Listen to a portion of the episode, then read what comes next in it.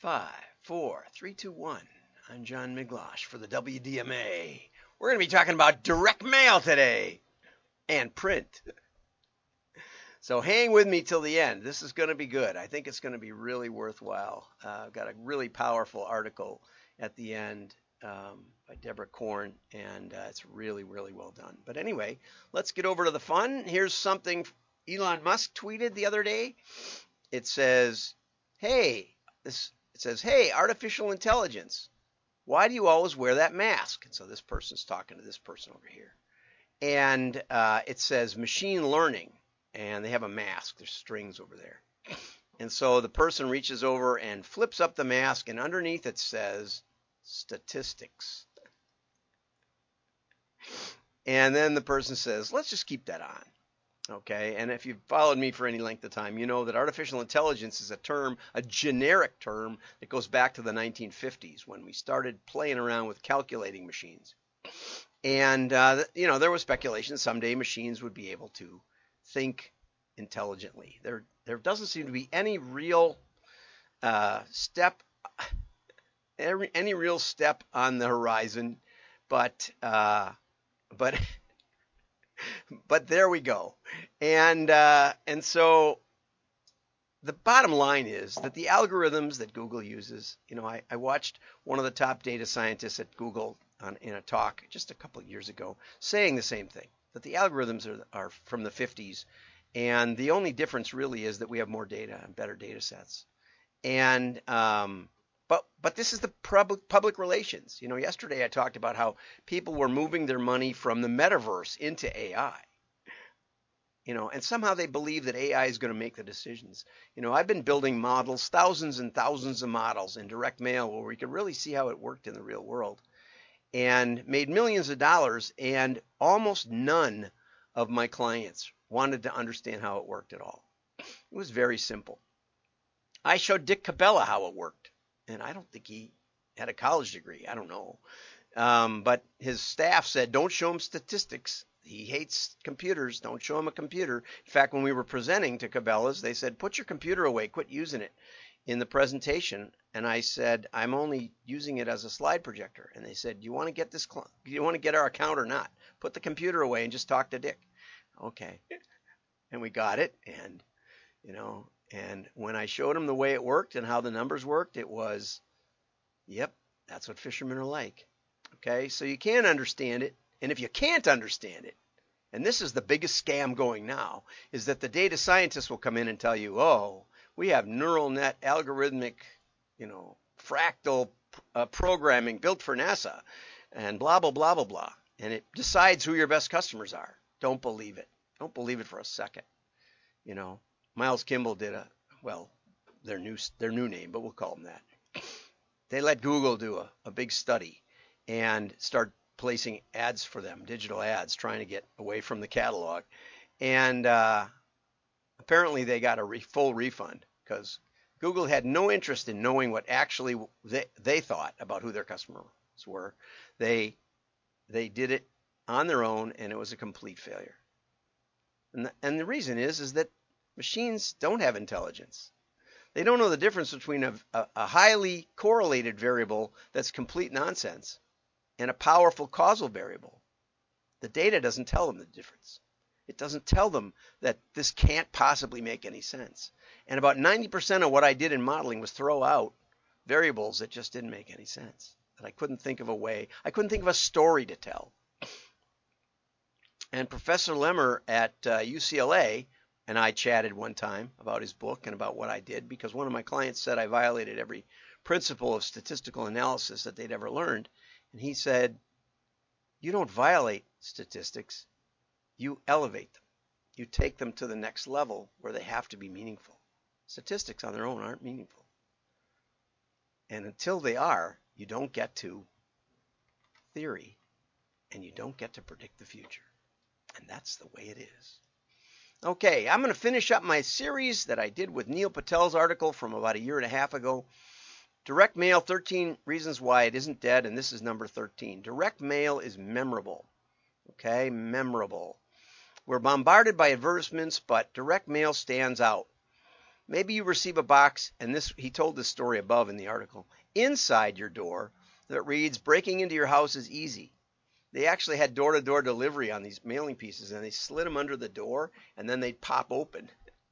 And it said, Breaking into your house is easy. and it was to sell security systems. Now, there's a creative mailer. Or a funny mailer from KitKat, again, also mentioned above, that says your candy bar was too chunky to arrive at your home. and you went to a store and then they gave you you didn't go to the post office. They went to the you went to a store and they gave you a, a free sample um, of a kit kat bar or something like that or a 50 50 cents off or something. Your audience won't quickly forget the message that you sent okay? This is this is the facts okay? This is what all the studies show. In short Studies show that responses to direct mail are increasing, not decreasing, and they're even higher among the Gen Xers and Gen Zs and whatever else the next things are. Uh, Gen Zeros, whatever. The young people are even more thrilled to get direct mail than, than us old boomers. The conclusion expansion of direct marketing has not only enhanced the return on investment that has has only enhanced the expansion of digital marketing has enhanced the return on investment for direct mail because it's different. Okay, it's easy to track. It's becoming less common. There's less noise. You can capture the undivided attention of your customers with its romantic appeal. Uh, it increases your brand awareness even if the first letter is unsuccessful. And this is a really important part. So, to sum up my points about direct mail, which I have never heard anyone else say, steal this and give me credit. With direct mail, you know who's getting mail, so you know both who responds and who doesn't respond. But you have engagement because we know it gets delivered. We also know that it gets looked at by a decision maker who must engage and make a decision either to throw it away, to set it aside, or to buy. And that level of engagement does not exist in digital. Digital throws itself away. You ignore it, it's gone. Direct mail forces engagement, forces a decision, even if they don't buy, and that gives us the foundation for machine learning. Because we know the difference between a known audience, some of who respond and some of who don't. And you don't have that with any other medium in the world. And that's why not only should direct marketing and direct mail be added to your marketing mix, as Neil Patel says, because it's different, it's it's more different than you know. So complementing your digital marketing strategy with direct mail, I say it's so different, it can be the foundation of your market research. Every brand should be doing mail as market research. And if you don't know how to do that, get in touch with me. Give me a call. Wjohn at wdma.org. You can get to me. You know I write back. If you hit me up on LinkedIn, that's the easy place to do it. And you can go to wdma.org on LinkedIn. We have a group, and you can write me there. Easy to find. Okay, so here is a powerful article by Deborah Corn. Reality Check, the perception of printing. And she talks about how she listens to a wide range of podcasts. I, think I listen to a wide range of, I like videos, but anyway. Uh, so they, she, she was just listening to infotainment, you know, just people talking about stuff. And the topic of sending personal postcards came up. The host and her guest were contemplating whether people sent them. Okay? Does anybody send postcards anymore. Or we might extrapolate to post anymore. Where does one get the special stamp? What about writing with a pen in the tiny, tiny allocated space? True. And the required trip to the mailbox or post office to send it. Well, you can double duty that one. If you go to the post office, they'll put a stamp on it for you for just a very, very small fee.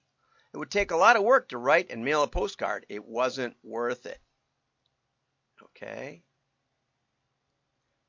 And I started thinking about that. I started thinking about mail as memorable. And I thought about the, the, the letters we used to get from our distant relatives in Austria, airmail, and they not only were they on super thin paper, but they were written in a very beautiful and fine script, not only this way, but then they turned the the, the, the paper this way, and you could actually read, and they could put double, and they wrote on both sides, both directions, to get to maximize their postal investment. I'll never forget that.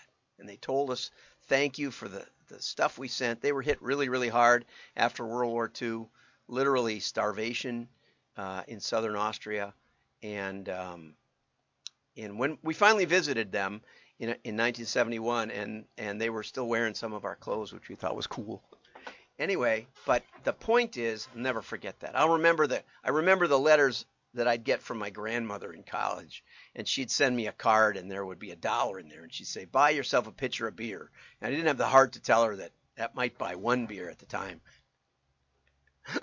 you know, thanks, Grandma. And uh, she even sent me a, a uh, she sent me a tin of, of, of cookie crumbs. People say, well, those weren't, she sent them cookies. Yeah, well, they were cookie crumbs when I got them. and, uh, and what, what is the return on investment on, what is the return on investment?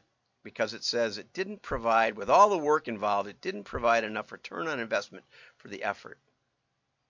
You know, when when I was dating my wife, she lived in Chicago, and it was still long distance phone to call Chicago, and it was you know a dollar a minute or something. It was fairly expensive, um, and uh, so we wrote letters back and forth.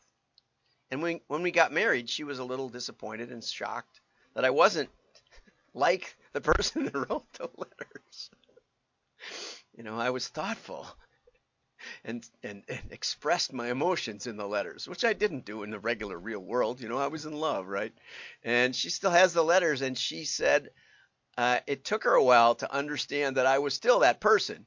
It's just that in the letters, you know, she said I fell in love with the person that that wrote those letters, and I couldn't find him after, after we got married. How about that return on investment? 40 years of marriage bliss. 40 years. That's a pretty good return on investment, I'd say. And I remember lots and lots of letters. And here's the funniest part. You know, you say, well, that was the old days. That's the boomer days. Okay, well, I looked on my table that I work at at home, uh, in my home office, and at the very top of the pile, I noticed this. And here it is. That's a birthday card. Sometimes they have the dates on them. But anyway, I think it's from this past February. And this uh, it says God knew the world needed a few more smiles, a little more joy, and a lot more love. And that's from my friend Patty, friend of more than 40 years, celebrating your birthday. A handwritten note. My kids do get me cards, uh, but usually we get together, you know, for birthdays, and we get together for Father's Day. So I'm expecting some funny cards. But Patty's like the only friend in the world that still sends me cards. How's that for memorable? I will never forget Patty, and I and I didn't have to even search. All I did was start thinking about memorable people and memorable cards, and it was right there on my desk, on the top of everything, right on the top. What's the return on investment on that? Okay, but these Gen Xers, they didn't care about any of the warm, fuzzy points we extrapolate from industry research, like I just gave you before, right? It was all about them, not about the recipient and the feelings about receiving a handwritten postcard in the mail versus an email or text or tag on social media. There's a growing disconnect between our industry and the world. It's with all of the reality is perception, and the growing perception is that mail is old. Now, I would say valuable. I would say treasurable. I said old, not over, not ineffective. And uh, Donny Deutsch said that the Eiffel Tower is just a lamppost with great PR. Well, it's in a nice context too. You know, the big park around it and all that. It's very, very beautiful. Um, it's a nice neighborhood where they put it. So we think printing is innovative, but we have the worst PR. You know, and you know, when I started in direct mail, there was the Direct Mail Marketing Association. And the conferences had 15,000 people attend. And uh, we called it the heyday. But I think now is the heyday. But then it became the Direct Marketing Association. And then it became the Data and Marketing Association. We had we had we had magazines. We had Target Marketing. We had we had a half a dozen magazines for direct mail. DM News, which could have been direct mail, but but anyway, direct mail morphed into marketing, and because the definition was so vacuous, which I've argued for before, everyone does direct marketing now. Everyone everyone measures not many test, and almost nobody knows who actually sees their ad, if anyone, if it's not a bunch of bots like we talked about yesterday. I encourage you to go back to yesterday's show. It's worth a watch. It's, it was a powerful show. Okay? So we let others tell our story to define the value of print in a digital world and make false and misleading claims about tree killing and the debate whether printed materials have a sustainable strategy based on paper substrate, the kind of ink you use, and all the rest of it. Paper is the most recycled material in the world, by the way. Okay, tell them that. And you can ask Steve Falk about that. Steve Falk. he knows all about that that process, right? You may wonder who on earth is still sending postcards. Tomorrow we're going to talk about the, the economics of mail versus Google. We're going to go right into the teeth of it. All right, and I have a great summary article. But anyway, um, so Deborah's, uh, I don't know if she's heading off or in charge of this, but a new PR campaign that starts with you. And it, she has m- several tips. I encourage you to go to WDMA and subscribe about how to open your doors to the story of print and change the perception. But I'd also like to encourage you to support this channel support this page, support this show every every day. Every day we talk about direct mail and direct marketing and how it works together to make millions of dollars for people and how there's nothing left. There's nothing else. There's no other show that I've found that talks about this with this level of content every day. Nothing in the world. So if you're a printer and you wonder why your clients aren't hearing about it, I encourage you to sponsor this. I'll put your print company down in, at the bottom of my slide every day. And we'll talk about you and we'll talk about print and case studies and data and all the reasons why print is the most powerful medium in the world. I talk about that every day. Take any random go to face go to YouTube, take any random show that I've done and there'll be print in it. You bet there will. Yeah. Some days I only talk about how dumb digital is, but as an alternative. So I'm looking for sponsors. I put a lot of work into this. I've been doing it for almost five years now, and it needs a bigger voice. It needs some. It needs some sponsors, and I am really, really hoping that we get some of the big printers and USPS and some of the people that have that are billions into print and and I don't hear from. So if you have connections or if you'd like to, and you know, just reach out to me and we'll talk about it. I get about, even without any help, I average about 400 impressions a day. Yesterday's was about 500, so it was really good. Okay, so I'm looking for that. I'm negotiable. We got five slots every week. Have a great day. Like and share. Get over to WDMA.org. There's a link at the bottom of every show.